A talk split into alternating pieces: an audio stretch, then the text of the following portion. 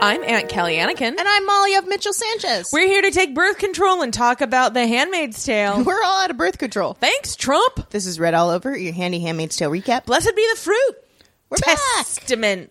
Back. Very nice. Very Thank nice. You. Thank Flawless you so much. Because I did realize we are fresh out of Handmaid's Tale as well. Yeah, pretty much. We're here to chat about the new Margaret Atwood joint, mm. The Testaments. Uh-huh. Um. Yeah. yeah uh, what? Uh. One. One sentence review. Parts of it real good. Let's see. Mine would be, even with my lowered expectations, I was disappointed. Oh man. Although, you know, for me, I think what happened was, they announced it. I was like, what are you doing? This yeah. is such a bad idea. Mm-hmm. Then they were like, it got shortlisted by the Booker Prize. And I love such luminaries of previous Booker Prize recipients as Yen Martel and uh, Hilary Mantel. Wow, gosh, I guess it helps. It's a Mantel. It's a really, empire. yeah, yeah, yeah. Uh, Martel, Mantel. Better have a name like that yeah. with one letter different. Mantel it on the Booker Prize. So you had high... So I was like, oh, well, maybe this is not going to be shitty. Like, maybe it's going to be legit. And it wasn't. It was just a legacy, like, shortlist for the Booker Prize. Right. They were like, oh, well, Margaret Atwood's going to die, so... So I have a few thoughts about what was enjoyable about reading this book. Is one, it's so fun, and it hasn't happened to me probably since Harry Potter, that I was reading a book at the same time as a lot of people. Yes. And it was new and exciting. And so everywhere I went when I would read this, and it is a brick to be plocking around with. It is with. a large one. But I did not take it anywhere. I just kept it in my house. Well, I lugged it all around San Francisco, Chinatown, and I had a bunch of people come up to me and be like, are you so excited? What do you like? Mm-hmm. And just have like spontaneous book conversations are kind of my favorite conversation to have. So that was really pleasant. I liked and disliked that we had a whole community of people who were like, we can't wait to talk about this book. Yeah, because they really fucked you over, dude. I don't, the only, the only, here's the thing. The only, like, I don't think it was a spoiler to tell me that there's a commander named Kyle, whatever. The only spoiler that I read accidentally because someone tweeted it at me was someone who's like, wow, Aunt Lydia's Professor Snape, huh? And I'm like, motherfucker, we know what happens to Professor Snape. You know, that I think is another reason that I actively disliked this book. Yeah. Even though I thought the Aunt Lydia sections were the best written, mm-hmm. I hated that Professor Snape was a good guy all along. Yeah. And like also really hated the marketing campaign for Half-Blood oh, Prince. I loved it. So I hated that whole thing. I also was older than you when it came yeah, out. Yeah, yeah. So, but like, I was like, okay, to me, this Aunt Lydia makes no fucking sense with anything that we've seen before. Right. Like, there's a way, if you tilt your head and squint, okay, maybe. Mm-hmm. But I was just like, I don't care so much about what she's doing in the like present day of this book. Mm-hmm. Because it's like, oh, well, they tortured me. And then I was like, oh, I'm going to get revenge on this dude. Yeah. And I'm like, oh, but how did you justify right. all of this other shit to yourself? Like, oh, yeah. That's, how did you, a, a professed atheist, right. come to grips with having to be part of this theocracy? It's mm-hmm. so weird. It makes more sense to me. And I didn't love her backstory on the show, but I'm like, your backstory on the show at least tracks yeah. in some way. Uh-huh. I also thought it was so weird that all of the founders got to keep their names. That is weird. Okay. Well, well, yeah, well, yeah, yeah. Well. Anyway, we have a lot. We have a lot to cover.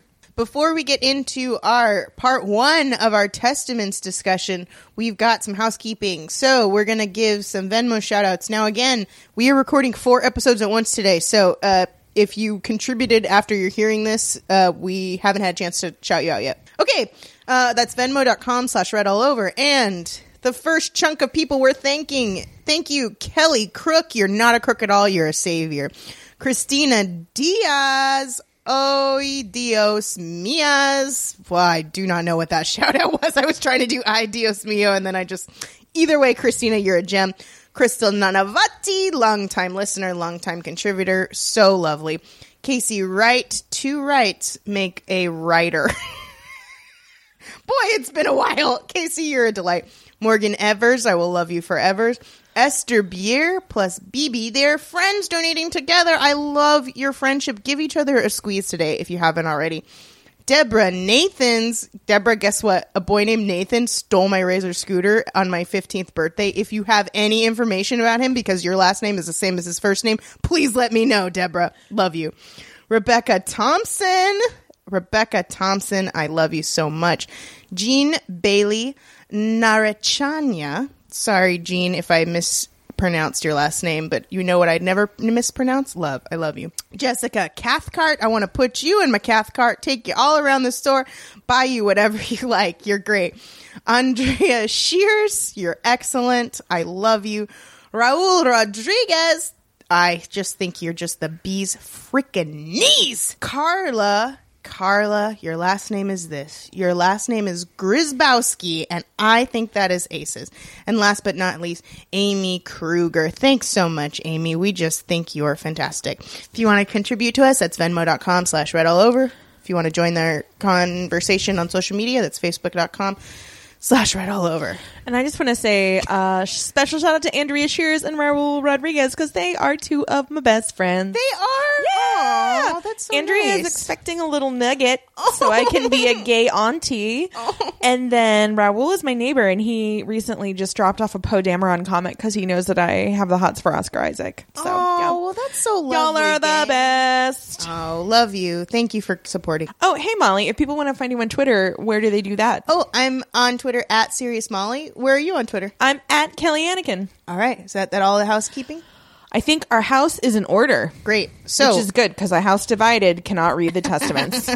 So if you're ke- tracking along with what we'll be covering this episode, we are covering from, I made a little demarcation, we're covering from statue to stadium, kids. So that's page one through one oh nine. And let's get right off going with these three poems.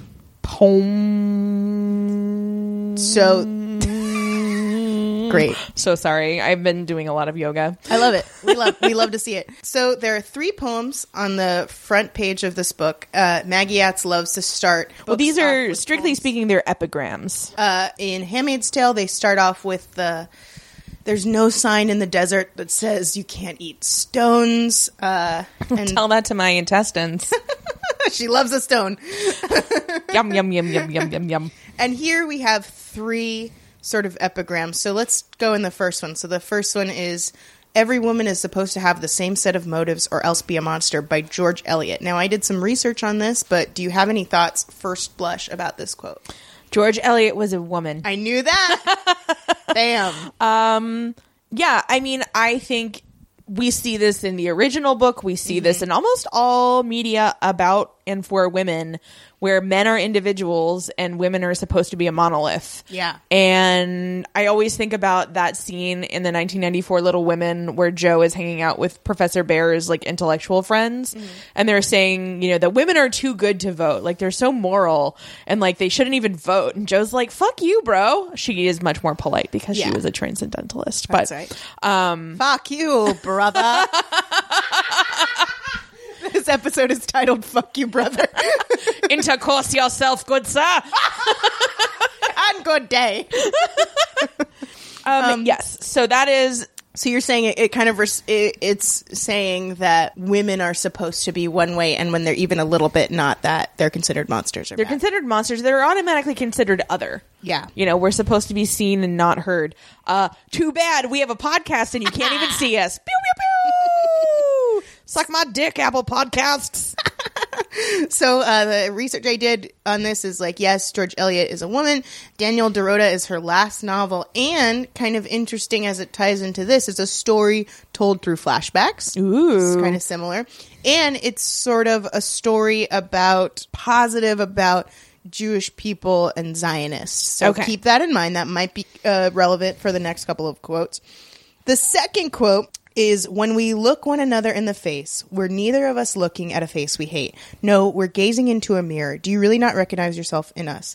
And this is by some guy to a Hang Bolshevik. On. Let me try this. Obersturmbannführerless. Uh, wow, who would have thought that watching The Man in the High Castle, for reasons I could not articulate to you, uh, would pay off? Yeah. Okay. Well, that guy told his uh, Bolshevik friend... Uh, in his book, Life and Fate. And what do you make of this quote?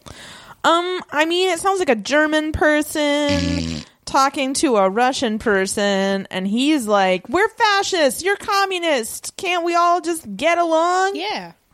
Yeah, that's interesting. I think it speaks to, like, we... S- even the people that we dislike, maybe part of the reason we dislike them is because we see a sort of version of ourselves. That's absolutely them. Why I don't hang out with people I don't like. All right. Nice. I'm like, no, I'm not going to look at this. So here's what's interesting about Life and Fate. Life and Fate is this sort of the second part of this two-part book series that old Obi, that's it, I'm making his first name be. It's the second part of this two-parter book series that Obi wrote. And the first part is called For a Just Cause, and that was written under Stalin. And so it toes the line a little more. Okay. And the second part, Life and Faith, is written uh, sort of in the aftermath after Stalin. And what happens with this manuscript is it's pretty critical of fascism. What happens is... Boy, he- you know who does not like that? Fascists. Yeah, they're, they're again it.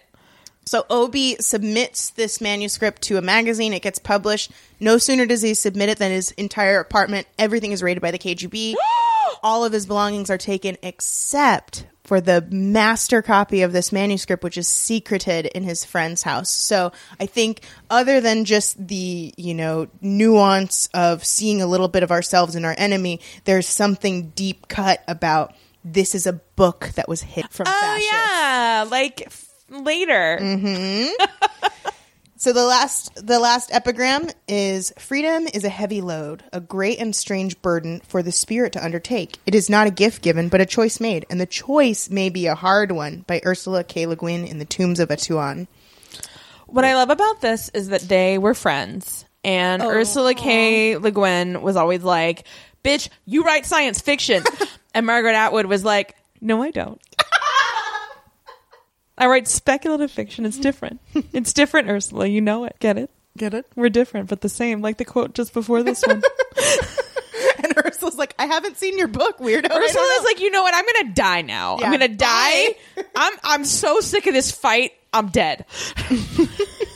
So what do you make of this quote, though? Hmm. It reminds me a lot of Freedom To and Freedom From, which we talk about yes. in Handmaid's Tale. And I also think that it implies that the gift is mm-hmm. the life in which you have no choices. Given but a choice. Like, think of it this way. You're born. Uh-huh. You're like, okay, I'm alive. um, I'm going to just do whatever my parents say because that's easier than making choices and having freedom. Mm-hmm. And you just, like, live your life that way. Yeah. And you let people and institutions dictate where you go and what you do. And if you want to be free, mm-hmm. that requires critical thinking and choice. Mm, I love it. That's great. I, I agree with that. The other kind of interesting thing about The Tombs of Atuan, have you read this book? No. Okay, me neither. I, not a huge Ursula K. Le Guin fan. I read The Left Hand of Darkness, and the whole time I was like, hate it, hate it, hate it, hate it. And then I finished it, and I was like, was this the best book I ever read? Nice. I'm still grappling with this, so I do want to read more Ursula K. Le Guin, because... I do like her side of the science fiction argument more than Meg yeah. Yatz's. Although, I, um, that's a whole other episode. We don't have time for that. I definitely need a starter book of hers because I read one in college that I didn't like. Yeah. But anyway, so The Tombs of Atuan, if I'm pronouncing that correctly, is significant to this story because it's about a girl who is raised in a temple for a religion, and a big plot point in the book is somebody takes her into the outside world and she loses her faith. Sounds like me, no. But also several people in this book. Speaking of, so that's the epigrams. I love that. I love wading into that kind of stuff. But let's get started with chapter one, Statue, an Aunt Lydia chapter. It starts out with her. Now, I think this second sentence in the in this chapter really uh, personifies how I felt going into this book, which is... already, I am petrified. Yeah. I was struck by this. This, for me, functioned as sort of like Margaret Atwood being like, hey, you know all those things I did in other books? Here they are, but like different. Yeah. Um, because this statue reminds me a lot of the statue at the Martha Graham Academy in Oryx and Crake and Year of the Flood. So this whole book gave me Year of the Flood yeah. feels. Particularly because there's so much of the religious ceremonies and stuff in here. It's very similar to like Adam one going through all like the God's Gardener stuff. And I was like, oh, Maggie, you just fucking love making up a religion. She's like, I know. I love it. It's because they're all the same, but they're all bullshit. I I could have read an entire book that was just the aunts and Aunt Lydia world building. I think the fundamental mistake here, in comparison with the original book, what makes that book so resonant is that first person singular, you know, no omniscience mm-hmm. narrative. Aunt Lydia knows more than Offred by virtue of her position. Mm-hmm. But to break it up and have these people who aren't Aunt Lydia and mm. I think are deliberately written poorly because they're like sixteen. Yeah. Well, that's not true. One of them's like in her early twenties. Yeah. Um, but still. Yeah. Well, but was raised to be illiterate. It's not this fun wall of like Maggie Attsness washing over me. Mm-hmm. Because if you look at something like Year of the Flood... Mm-hmm. Mm. Which is also very different from Oryx and Crake, because Oryx and Crake is the same narrator mm-hmm. kind of on like different sides of a watershed. Mm-hmm. And you don't really necessarily recognize that, oh, this is the same person until later. Yeah. And then in Oryx and Crake, it's two different people, but one person is first person singular. The other person is like third person limited. Yeah. And here you have one person... who is omniscient insofar as Gilead can allow you to be omniscient. Mm-mm. That's and a great then point. You have these other two people who don't know fucking anything. Yeah. And it's like, okay, can we go back to the person who knows what the fuck is going on, yeah. please? Yeah, totally. I agree with that. It, it's so interesting. But I, I don't even want to give her the mulligan that like the teenager parts are poorly written because it's the teenager, because there are parts of Year in the Flood that are from the perspective yeah. of a teenager. And I just feel like... And I've never written a book before, so, you know, take my opinion with the grain of salt. But this whole book felt less rich in prose than Handmaid's Tale did. Oh, and absolutely. Handmaid's Tale, every single sentence is like a bath that you have to like really parse your way through. And with this, I mean, we'll get to it later, but they have a line that says, this was weird as fuck. And I'm like, fucking Maggie, come on. I, uh, like, it all feels... like it really could have stood three, maybe four more drafts. And the way that I felt when they announced it, more or less, was that Maggie Atwood was like, well, I'll just make sure that if the planet survives, my great-great-grandchildren don't have to pay for college. Which is nice. Which is nice. But I'm just like, this was so unnecessary. Yeah. In so many ways. I didn't feel like I learned anything valuable mm. about the world of The Handmaid's Tale. Okay, well... But, but, I, I have some thoughts about that as we keep going. So we, we established in this first chapter that there's this scary Aunt Lydia statue that will come to bear later. I think the only like super Atwoodian fun thing here is that um, Aunt Lydia is talking about uh, that she's writing these manuscripts and hiding them. And uh, perhaps I'll only be talking to the wall in more ways than one. That I was like, ah, I like. So far, so good. Great.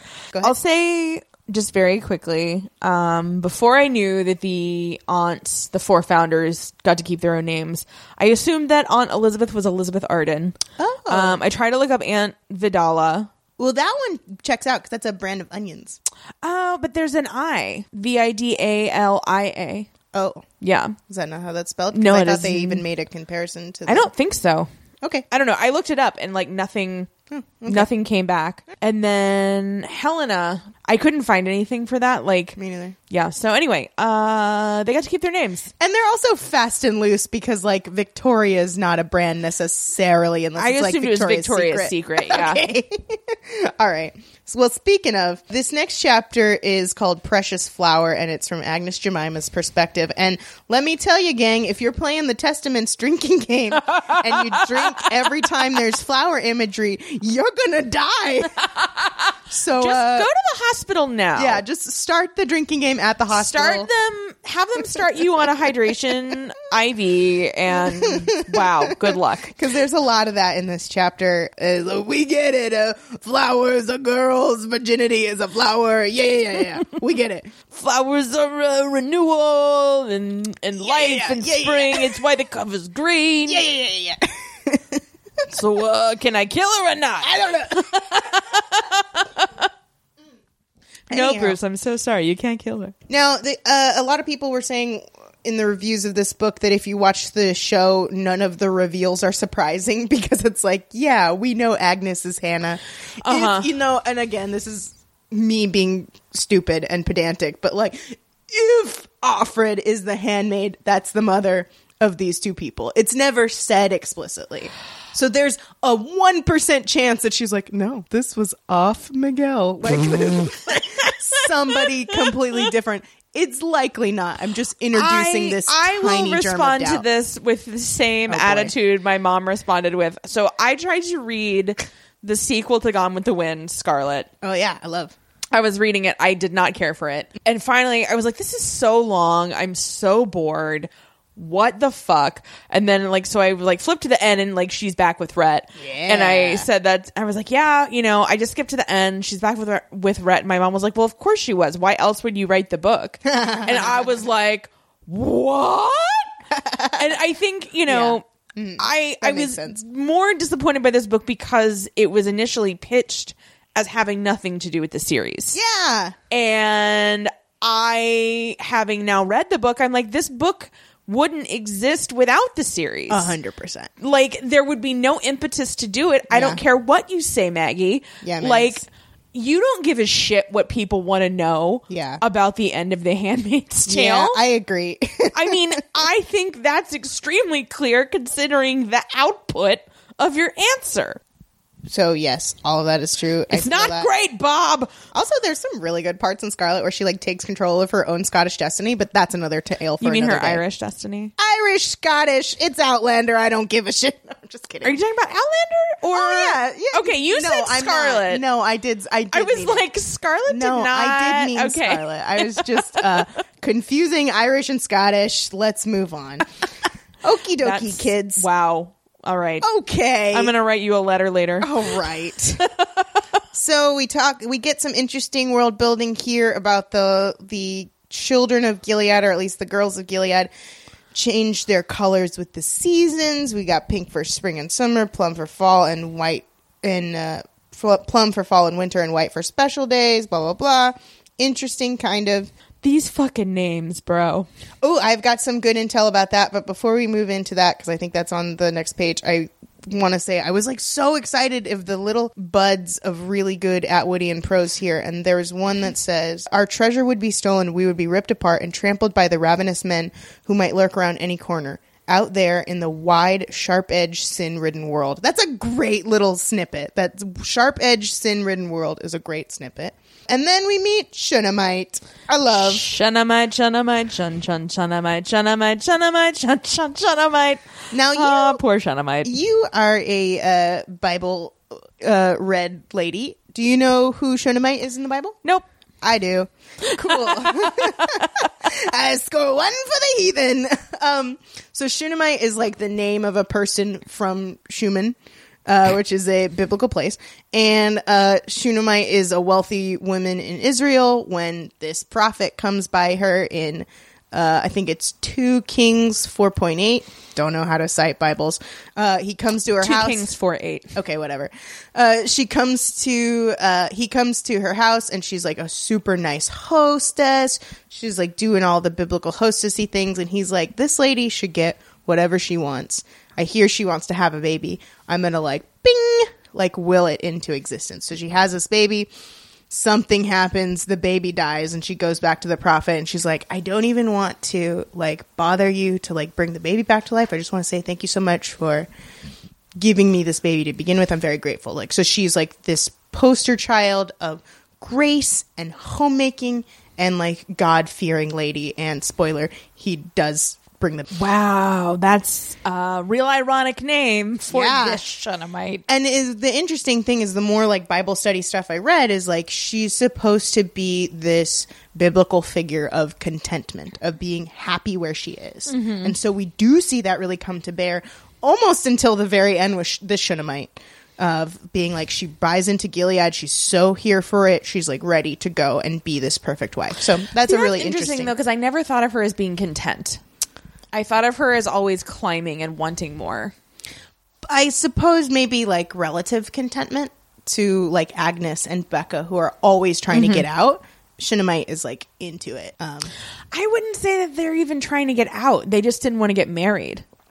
Right, but they're trying to get out of these tracks that they're on, where Shunammite is like, I want this track and I want an even better one. Okay. Uh, so Shunammite buys into it more. Becca, we know the biblical meaning of Becca. Uh, I'm assuming it's Rebecca, mm-hmm. that is. Isaac's wife, Rebecca. Yeah, girl, yes. Great. So there we go. We got the two school friends. Yeah, so they're just sort of explaining her daily life. She's got these school friends, so they're not allowed to be super good friends. She's got these Marthas. She's got this okay life. Well, ah. she really loves her mom. Yeah. And she doesn't know until later that her mom is not her mom. Yeah. Or her her mom's not her biological Her biological mother, mom. Yeah. And she definitely doesn't know that her mom was a handmaid. So her mom, Tabitha, tells this sort of origin story of her. And she tells this very like fairy tale story of how she got her. She had this magic ring which let her into this castle to save this baby from these witches who were around her. And they had to run away because one of the witches saw them. So she tells her this like fairy tale version that we know from reading The Handmaid's Tale and watching The Handmaid's Tale is like, oh no, you stole a baby. Yeah. And stole that baby, made it cry. At the top of page twelve, where Tabitha's describing this magic ring, I wrote, I wrote the first of many, Maggie. Because I was like, we get it. It's a wedding ring. Like, we got it. Come on. Um, so, yeah. So I thought that was a little heavy-handed, but I, I like that we finally get insight into what certain wives tell the kids. Mm-hmm. New wives' tales, so to speak. um, so they go on to talk about this little dollhouse, which was fun. I love, I freaking love dollhouses, so I really enjoyed this part. It's good to know. Yeah, I don't know. There's like not much to say. Oh, except the note that I wrote on page seventeen is, man, I wish I loved anything the way that Maggie Atz loves writing songs. Girl you know, loves to write a song. I have such a hard time. Well, and she's a poet. I mean, she's written more poetry than novels, yeah. strictly speaking. But it's like when I would read like the Little House on the Prairie books and Pa mm-hmm. would sing a goddamn Aww. song, I'd be like, boo, quit singing, Pa. Yeah, go back to making maple syrup in the snow, bitch. Yeah, invent cable, Jesus. I do like them. I will say I really liked the songs in um, Year of the Flood. Uh, and I would like sing them. Mm-hmm. I liked that. But these ones I'm having trouble kind of figuring it out. Except for, did you ever say the first part of this prayer? The, oh, now yeah. lay me down to sleep. Everybody said that. Yeah. That it is a like very like ominous little prayer. My favorite tweet of recent memory, and unfortunately I cannot remember who tweeted it, was like, religion is crazy because you learn about death when you're four and sex while it's happening. That's so clever. And that's that's true. Yeah, so this is like part of a real prayer, uh, and then it, it, do you know is the second part part of the actual prayer? Or? I have no idea because I only ever said the first part. Yeah, yeah, I was like, all right, we're covered, right, God? Yeah, we got it. If I die, take it, take it. Don't leave it here. Um, so they talk a lot about in these first chapters about how from when she's very little she gets told these stories of like very predatory, lustful men, and it's mm-hmm. like, yeah, no wonder you're scared of sex if that's how you hear about it. And you, you're right, is like sex and death are intermingling in this weird, scary way. Um, okay, scary, scary. It actually is scary. It is. Very I don't know scary. Why I'm making light of it. It's very scary. Okay, gang. I just want to say I started this argument on Facebook and I will continue it until I die. I think Maggie Atz forgot her own naming convention for the commanders. Oh, yeah. Like, I think it's a situation where it was like, again, I don't know why. I mean, I guess it's like really like the closest analog in terms of like Harry Potter mm-hmm. being this sort of like juggernaut. Right. But it was just like toward like the last like four books. It was like, okay, J K, they clearly stopped editing you. Yeah. You could have used somebody right. to be like, hey, um fewer adverbs, just like fewer of them. But it's just like I like I can just see like everybody being so in awe of Maggie Atz, and she doesn't like she wouldn't have cared one way or the other. If yeah. you look at her like press press tour that she's gone on. Also, her husband died. So sad. It is sad, but it looks like she did not change her um, appearance schedule at all. Well, I think that when you have a partner that is getting that old and struggling that much with dementia, mm-hmm. is like you kind of know that it's coming. Yeah. And well, I, and I mean, and I said this on the Facebook I page. I think he like chose when he was going to die. That is an interesting take, but I, I definitely think, and you can see in that picture she took with Samantha Bee where she's like, I really needed help holding my head above water, and uh-huh. she helped me. Yeah. So I think that there are parts of this that are really hard for her, but yeah. I would assume that she's kind of resigned herself to keep doing this. Yeah.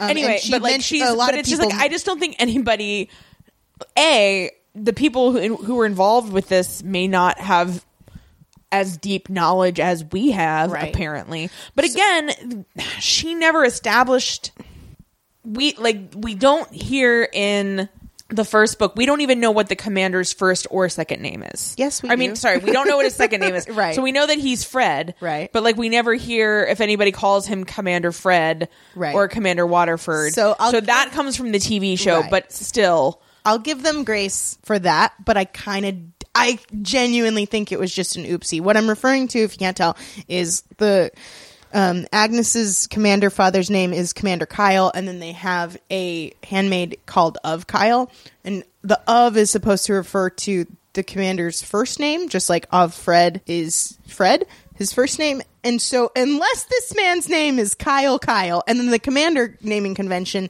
is commander last name as established in the show, so unless this man's name is Kyle Kyle, I think she messed up her naming convention. Get it get it And which, you know what, god bless if that's his name. It's the same name anyhow. Um get him a cracky.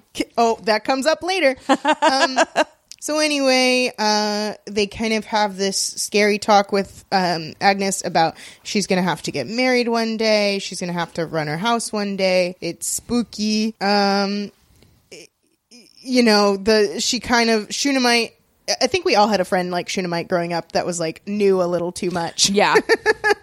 Shout out to you, Re- Rachel Enrique. You ruined me. Just kidding. Um, you opened my eyes. Um, because Shunammite is talking about this is what babies are. This is what handmaids are. This is how things get into tummies. And uh, so it scares the heck out of Agnes. Tabitha dies. Her mom dies, and that's really sad because they're the next sort of hunk is more Aunt Lydia stuff. We get a little bit of the world building of like Aunt Lydia sort of makes up all of this stuff about Gilead. She makes up the motto, the per ardua cum estris amen, uh, which can mean so many different things, which you can just tell Maggie is like so excited mm-hmm. to do that. Um, I liked that Aunt Lydia is sort of like Bloody Mary and that like she's still alive, but girls will play games, you know, and they go in the mirror and, you know, they're like, Aunt Lydia three times and like, she'll come fucking get you. Yeah. Um, but at the same time, it's contrasted with what we saw with the statue where like women come and make offerings of mm-hmm. food in the same way that you see throughout cult- different cultures. Like people are like making these offerings in order to, in this case, like get pregnant. Mm-hmm. But it's also like there's like a big food scarcity issue yeah. in Gilead. So it's like, what? It's so interesting how, and she talks about this in her first chapter about being a statue, is like she's become this larger than life sort of, um, ap- uh, is apocryphal the right word? Like this like bigger than life sort of figure. Apocryphal means outside of the canon. Okay, then I don't mean that. Um, I don't mean that. I yeah. just mean like a she means something more than herself. Um, and I like this quote about her on page thirty-two, which just says she feels swollen with power, true, but also nebulous with it. That's just gorgeous. Those are beautiful phrases. Um, all right, so they uh, the other sort of bigger than life figure in Gilead is this baby Nicole, and they're often right next to each other. So you have Aunt Lydia, sort of this formidable, scary figure, and baby Nicole, this like symbol of like w- the innocence that we lost and we're always trying to regain. Um, and also, baby Nicole is definitely not a baby anymore, right? um, one thing people have been asking whether or not Gilead is a Christian nation, and they're like, "There's no mention of Christianity." There is on page thirty-two, she talks about, you know, elsewhere in the world, lambs are being slaughtered and eaten. Easter eggs, too, are cons- consumed for reasons having to do with Neolithic fertility goddesses nobody chooses to remember. So It's unclear if they're actually celebrating Easter, mm-hmm. but I mean, they are so Old Testament oriented, yeah. and yet we know that they are not Jewish. Yeah. So, shrug emoji? Well, especially now that we know that so much of it is based on these, what, three, four women? Yeah. Who, like, kind of built this in the ashes yeah. of regular society. It's, like, really a grab bag of mm-hmm. stuff that they made up. And yeah. And we, I mean, again, debatable how much the show has any impact on what happens in the books. The only time that I feel like I've heard them quote the New Testament was, let the little children come unto me, mm. which is Jesus talking about the kids. we're, we're the kids. We're the kids. We're all the kids. We're the kids. Jesus is like, uh, get over here. yeah, yeah, yeah, yeah. I remember on, that verse. Come on, come on. Something kind of interesting is that this is like the first, I noticed on page thirty-five is like the first time she has, um, I don't know if we call it like a malapropism or whatever, but she like purposely says a phrase wrong. So she says uh, when she's talking about keeping secrets about Gilead, she says, all that festers is not gold. Mm-hmm. When the real quote is all that glistens. Or all that glisters is not gold. And so it seems to me like I, I don't know quite what to make of that swapping of this phrase. All that festers is not gold. Yeah, I think uh, Margaret Atwood was just trying to be clever. Okay, well, let me know what you think about that, Redheads. And something else that's interesting is the book that she hides it in is this, the Apologia Pro Vita Sua, which is In Defense of One's Own Life, which is very on the nose with what Aunt Lydia is doing by writing her own history here. Uh, that's kind of interesting. I don't know. I don't know how to take what Aunt Lydia says here. What? Like, just in general. Like, I honestly like this book a lot better if she doesn't mean anything that she says in this book. Like, that's so interesting. I like it so much better if this is just her trying to write some legacy mm-hmm. where she's like, no, but I was good, but really, like, she doesn't mean it. Um, oh, that's something so interesting. And I don't know, again, with. given what happens later, like, I don't think that really tracks. I'm mm-hmm. just, like, so annoyed that she is not, like, a villain. Yeah, it, it is interesting. And she's like kind of on purpose. We'll get to this more in later discussions, but she's on purpose like leaving out the parts that we know of from The Handmaid's Tale where she's freaking wailing on women. And she's just vicious. She's vicious. And Margaret Atwood's whole thing about, you know, having Bruce Miller not kill Aunt Lydia. She's mm-hmm. like, she's too good to kill. And I'm like, yeah, so then why did you write this yeah. long ass book where you took away everything that makes her a good and interesting character? So I don't quite agree with that, but I, I feel a piece of what you're saying, and we'll certainly contend with that as we go along. For right now, I think we're rounding out this section with our first introduction to Daisy slash Nicole slash Jade. What a uh, stupid fucking I name. just... I hate the name Daisy. Like, I'm sorry if you are named Daisy, but Jesus Christ. I don't like daisies, the flowers. Mm-hmm. I don't like the name Daisy. Um. Anyway, uh, that's how I feel. Great. So we are introduced to Daisy, who lives in the secondhand clothes shop with her family in Canada. She's they turning sixteen. They don't live there. Oh, sorry. They um, work there. Yeah, they work there. God. The clothes hound. Love it. I'm into I it. hate it. So she's kind of... The thing I do kind of like that they made this narrator such a jerky, shitty teenager. Yeah. Because uh, she truly is chafing under the relatively few rules of Canada versus I mean, all of the not, rules of Gilead. It's not the rules of Canada. It's the rules of being a fugitive living under an assumed name right. without that knowledge. Right. But again, it's like those are relatively few restrictions and she gets pissed off about them, whereas like Agnes Jemima and Offred and them are living under horrible conditions. I mean, she's not living under great conditions. She's not like allowed to like spend the night at friends' houses. Right. She's not allowed allowed to do all of these things that somebody her age living in Canada should be able to do. Fair, but it, I, I get why she's mad. I just think it is a funny juxtaposition. I just don't think she's really, you know, she's not that much more insulated from like sexual violence than anybody in Gilead. Well, ye- except for that it's not a government mandated part of her society. It's not, but it exists. Well, sure, you could say that about almost any teenager anywhere, almost yeah. any woman anywhere. So that's, I guess, the great equalizer. Uh, one sort of quote that I like from this uh, Daisy chapter is she's talking about her parents, and she goes, "I'm at the age of, at which parents suddenly transform from people who know everything into people who know nothing." Mm-hmm. Very relatable. And I think a, a theme that this book is so interested with is like what happens to us when we lose our faith. So it's like when we lose our faith in our parents, and what happens when we lose our faith in our government, what happens when we lose our faith in just faith. It's something interesting to wrestle. Um, your parents get exploded. Great. So they introduced the notion of the Pearl Girls. Oh, on page forty-one, they quote Oklahoma, which I assume is yet another uh, proof that Maggie Atz listens to this podcast.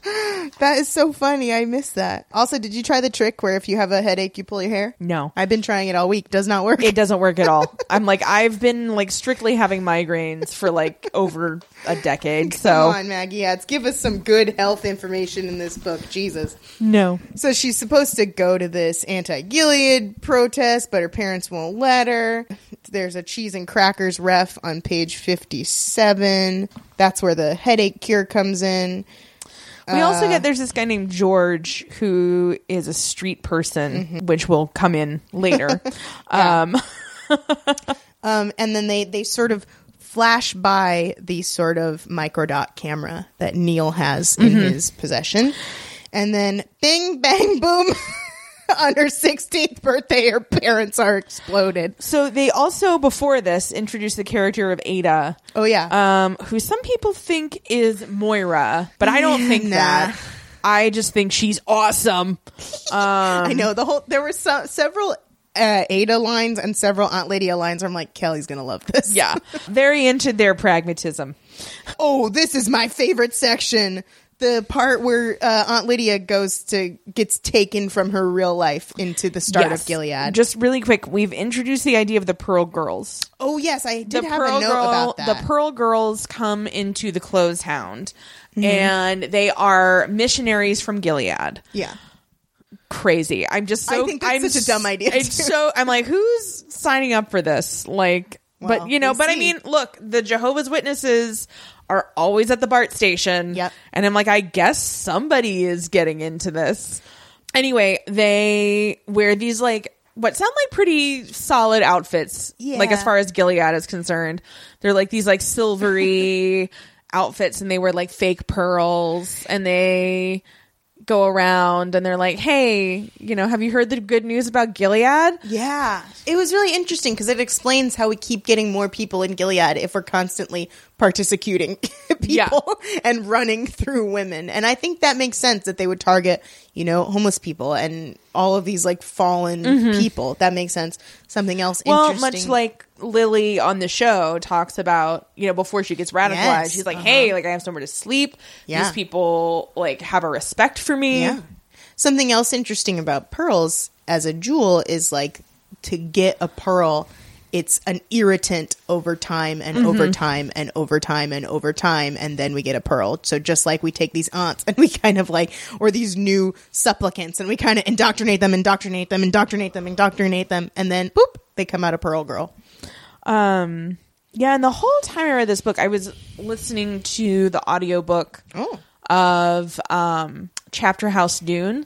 This is going to appeal to like a very small percentage of people who are into Dune, but oh, I've just been okay. thinking a lot about the ants and how they compare and contrast with the Bene Gesserit from Dune, because they're both these um you know female-led organizations that are concerned with creating the conditions necessary for power mm-hmm. and also um overseeing basically all aspects of reproduction mm-hmm. in their various societies. So it's just something that I have been thinking about. That is very interesting. I might write a blog. I love it.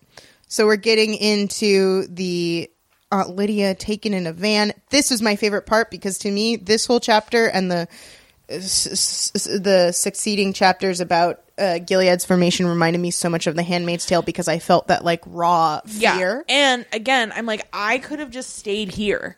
Yeah, like, me too.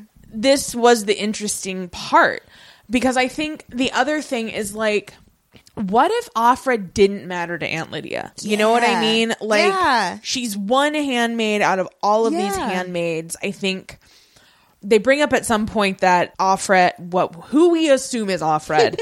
I'm just going to keep calling her That's Offred totally because fine to do. It's of because one hundred percent of the the Scarlet and Rhett getting back together yeah. axiom I just shared. Yes. But it's just like, okay, why why try to assassinate her twice? Like I don't I don't quite understand what Gilead gets out of mm-hmm. trying to recapture these people. Yeah, I agree. And given given what it actually takes to bring Gilead down, I'm like, nobody nobody else who got out had this impact. Yeah. So like, why do you care? Yeah. Why are you so obsessed with me? Yeah, basically. Well, and it's just like, it's, again, there was a missed opportunity here in terms of really exploring like what's the international situation apart yeah. from Canada. Well, they talk about it a little bit. A little bit, but it's not like, okay, so like, are you like, is it cool? Like with everybody else. And yeah. But I mean, we do hear, like, mainly what we hear is that other countries have stopped accepting refugees. Right. That's the majority of it. Uh-huh. And so it's like, okay, people are more or less fine with you now, Gilead. They're like, oh, no. go back. Oof. Just go back. It's fine. We don't care anymore. Ugh. Well, it's just, yeah, it's it's really, that is frightening, I find. And even that there was so much, uh, they show in the protest scene, there are people who are like, anti-Gilead because they're corrupt, and then there are people who are anti-Gilead, they're like, yeah, keep your shitty women over there. Yeah. So it's like, uh-oh, Canada, turns out not everybody's great there. um this uh, Aunt Lydia chapter starts by talking about her uh meeting introducing Commander Judd for the first time, and or for the first time that we're seeing in this book. um Judd is, if you'll remember from the uh, the historical notes in The Handmaid's Tale, one of the people that they think either owned Offred or started the, uh, just basically was like the, the mastermind behind the colonies and behind a lot I, of Gilead. I think they were pretty, conf- well, they were really convicted. They said Offred either belonged to F. Waterford, which mm-hmm. w- the show comes down that she yeah. did.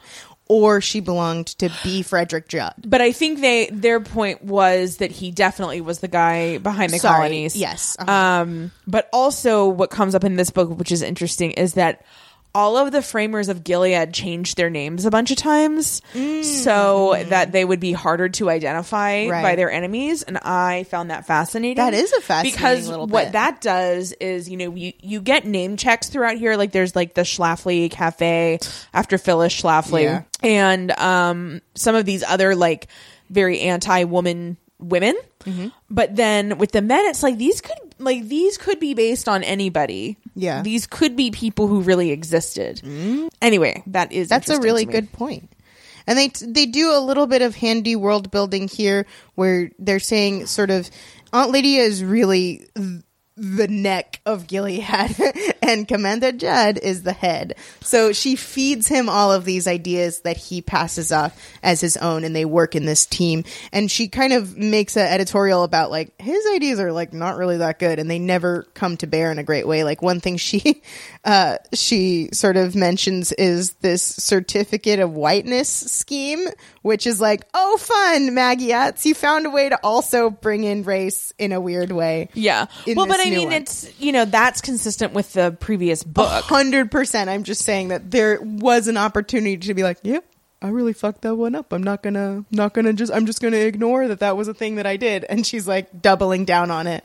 Well, I think, why, why was that her fucking up? I don't think that's her fucking up. I think, I guess what I mean is that like the original book is at odds with how we know it now, because now they're trying so hard to make all these different characters characters of color. Oh, you mean on the show? Weren't. Okay. Yeah, uh-huh. I like uh, this line. Since by fe- being female, I was excluded from the list of potential usurpers, since no woman could ever sit on the council of the commanders. So on that front, ironically, I was safe.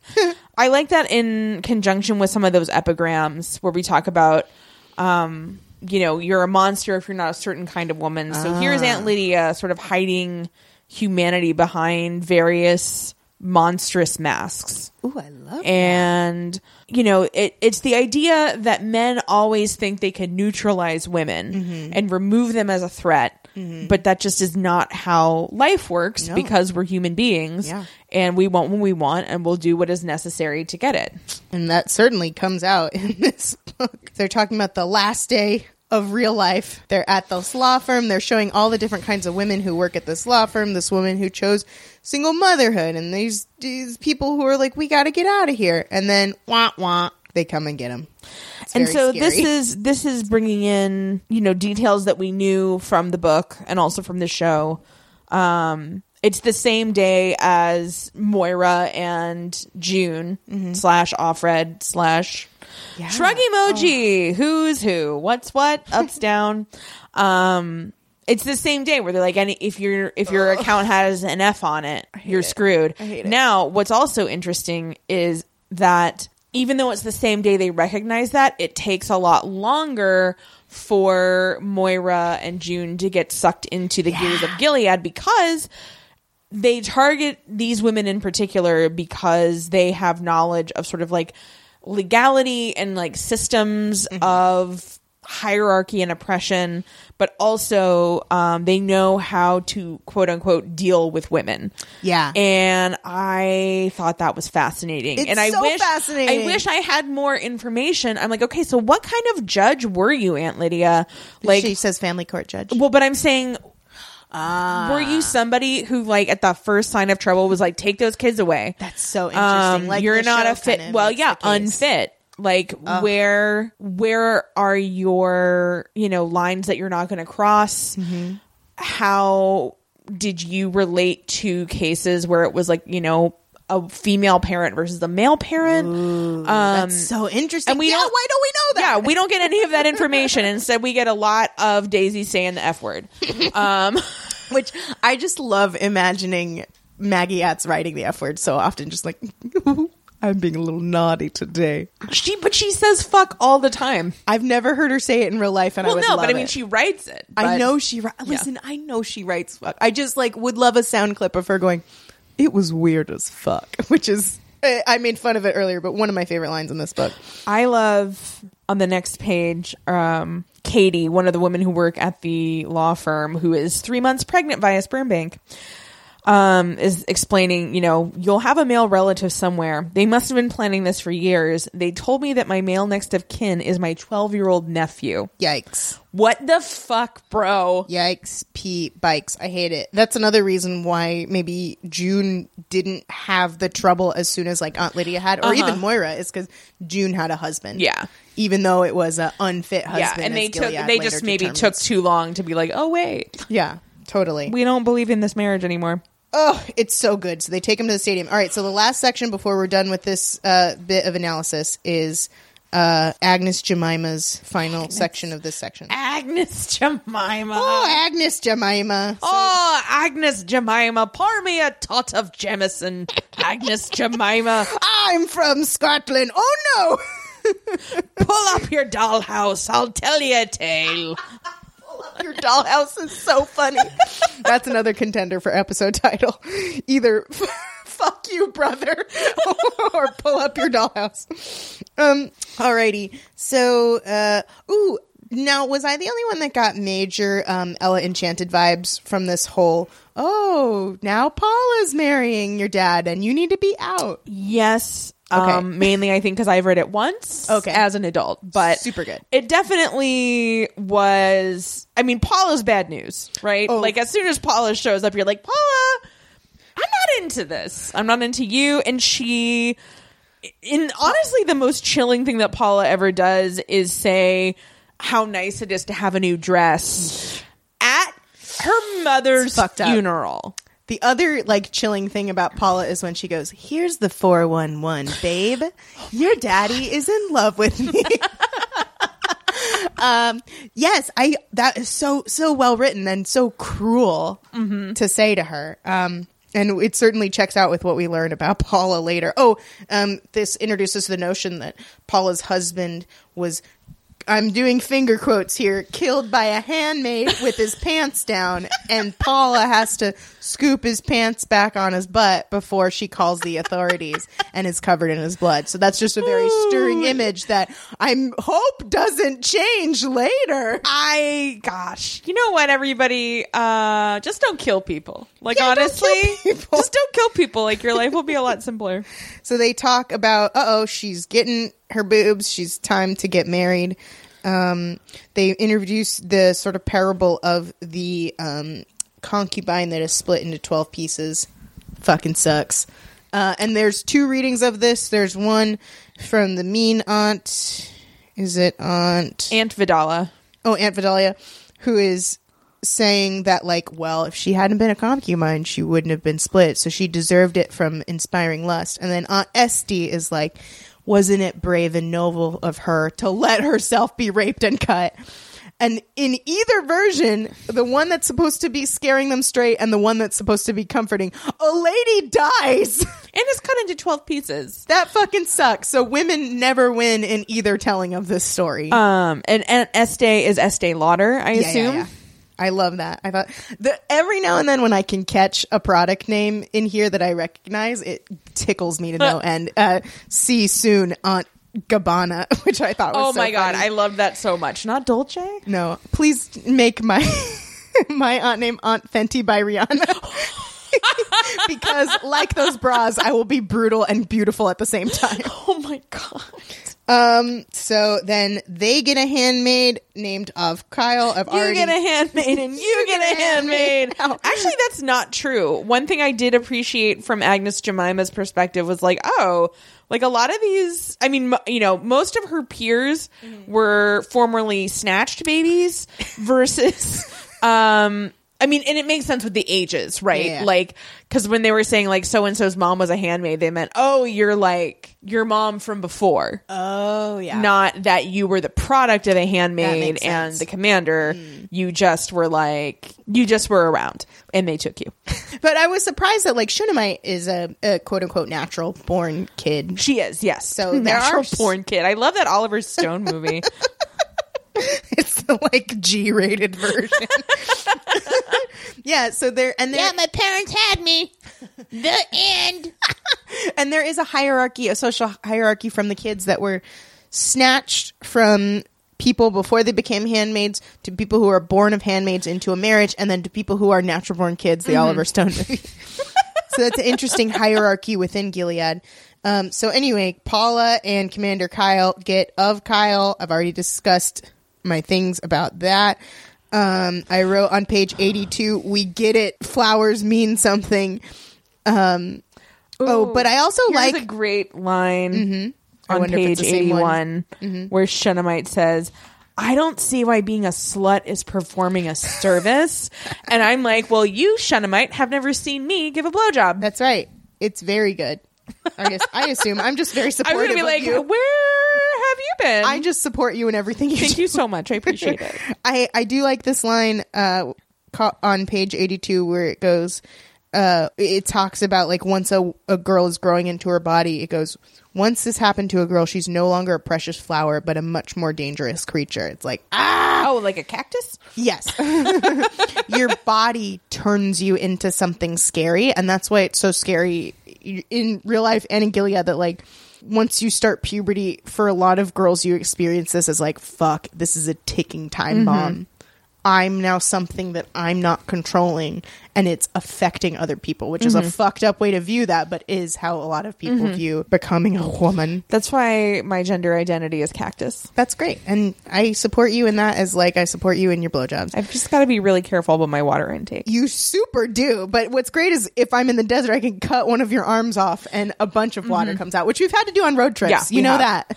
I do like the way she describes my effervescent body. I love that. Every now and then. See, that's why that's how I a- that's how I feel when I've um, had a lot of fiber.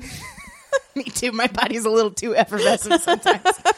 I, but I will say, even like a not great Maggie Att's book, I think is better than a lot of people's best oh, books. Oh, yeah. Look, I mean, we're really looking a gift horse in the mouth we here. We truly uh, are. And I don't feel bad about it because yeah. I respect the hustle. I respect the hustle too. And the other thing that I thought about a lot during this chapter um, was about how, you know, once Tabitha dies, mm-hmm. Kyle basically, Kyle never really had a relationship mm-hmm. with Agnes Jemima to begin with. Mm-hmm. But once Tabitha's gone, any real like yeah. connective tissue he felt is gone. Yeah. And it brought me back to the idea that I think you brought up or somebody brought up.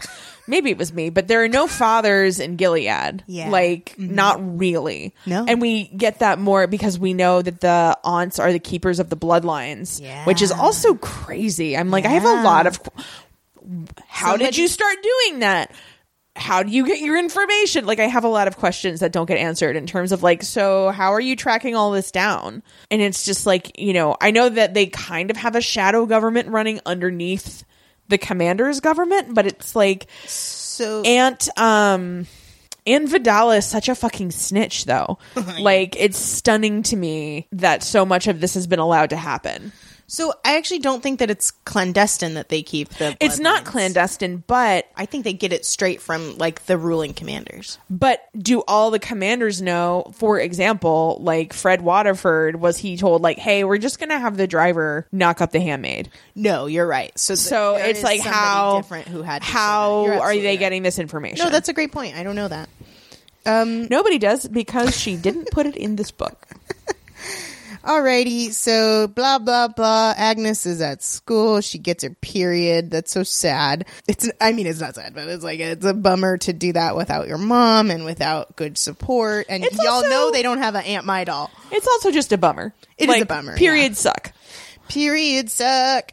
Um, she's beca- she's growing up. They keep talking about they're going to have to find a husband for her. And they're- the handmaid gets pregnant. Mm-hmm. Her name is Crystal, by the mm-hmm. way. Real missed opportunity, Maggie. Could have for- named her Shannon. It gets the same thing across. And then, unfortunately, uh, she's molested by Doctor Grove, who's Becca's dad. And also molested Becca. Yeah. Um, and also molested like a bunch of people. Yeah. It so sucks. Many people. He Ugh. was a real Chester. She just, oh my gosh. I, um, it's so interesting that she gets sort of introduced to her body as this, um, target. Mm-hmm. And it's when she, it's, you know, she's been going to the same dentist for years and years and years. And she suspects later that Paula sent her alone to get molested, mm-hmm. which sucks. Like, fuck Paula. Yeah, Paula's the worst. Ugh, Paula like, there's a lot the of shitty people in this book. Yeah. I think Paula's the worst one. Yeah, absolutely. So poor, poor, poor uh, Agnes Jemima gets hurt like this, and nobody cares. Unfortunately, in Gilead, nobody cares. They just kind of let it happen, and Crystal, the handmaid, gives birth, but the baby is stuck and they have to get it out. And in doing so, Crystal dies. And that's... Yeah, my assumption is that they did like a C-section, but yeah. like a real like ass backwards one. Um, and I love this when the doctor gets there and he's running into the house and he's saying, shit, shit, shit, shit of a god. This in itself was electrifying. I had never heard a man say anything like that before. It's a good swear. And they name the baby Mark. Mark. Presumably. I'm Mark. After Rent. Um, um, the, the thing I want to point out on page one oh two is they talk about the girls not being able to see the birth, but the wives do. And this is a gorgeous bit of prose. It goes, that thick red knowledge was for married women and handmaids. Ooh, that thick red knowledge. That's what we should have called this podcast, T B H. Because we're thick. The book is red and we're dropping knowledge, baby. Okay. See, I'm just thinking of that chunk ass mm-hmm. menstrual blood mm-hmm. pouring out of my crevice. Yeah, yeah, yeah. And I don't want people to have to think about that all the time. I do, little. Okay. All right. My crevice. You're nasty. I love it. Um, so, yeah. So, Mark is born. They have their little scary little baby chants that they do. Which is the, if a handmaid dies in her bed, their blood is on your head. If the handmaid's baby dies, then your life is tears and sighs. If your handmaid dies in birth, you will follow you all over the earth. Little kids be creepy as fuck. Yeah, it's because life is terrible. True, true, And they true. know that, and the only uh, way they have to express it is by making up creepy-ass little rhymes. Mm-hmm. All right. A plump, lugubrious handmaid who had recently been of Tucker, but was now, of course... of Kyle. They just are Tucker. just I love it. No, that you know, could work either way, because I had a boss whose last name was Tucker, so it's it's a last name and a first name, unless that man's name is also Tucker Ducker. Tucker Tucker Berther and Ducker. Oh um, my god. Alrighty, so that's the end of this first section of the Testaments. It is long. There might be long. Um, it's a long book. Y'all asked for this repeatedly.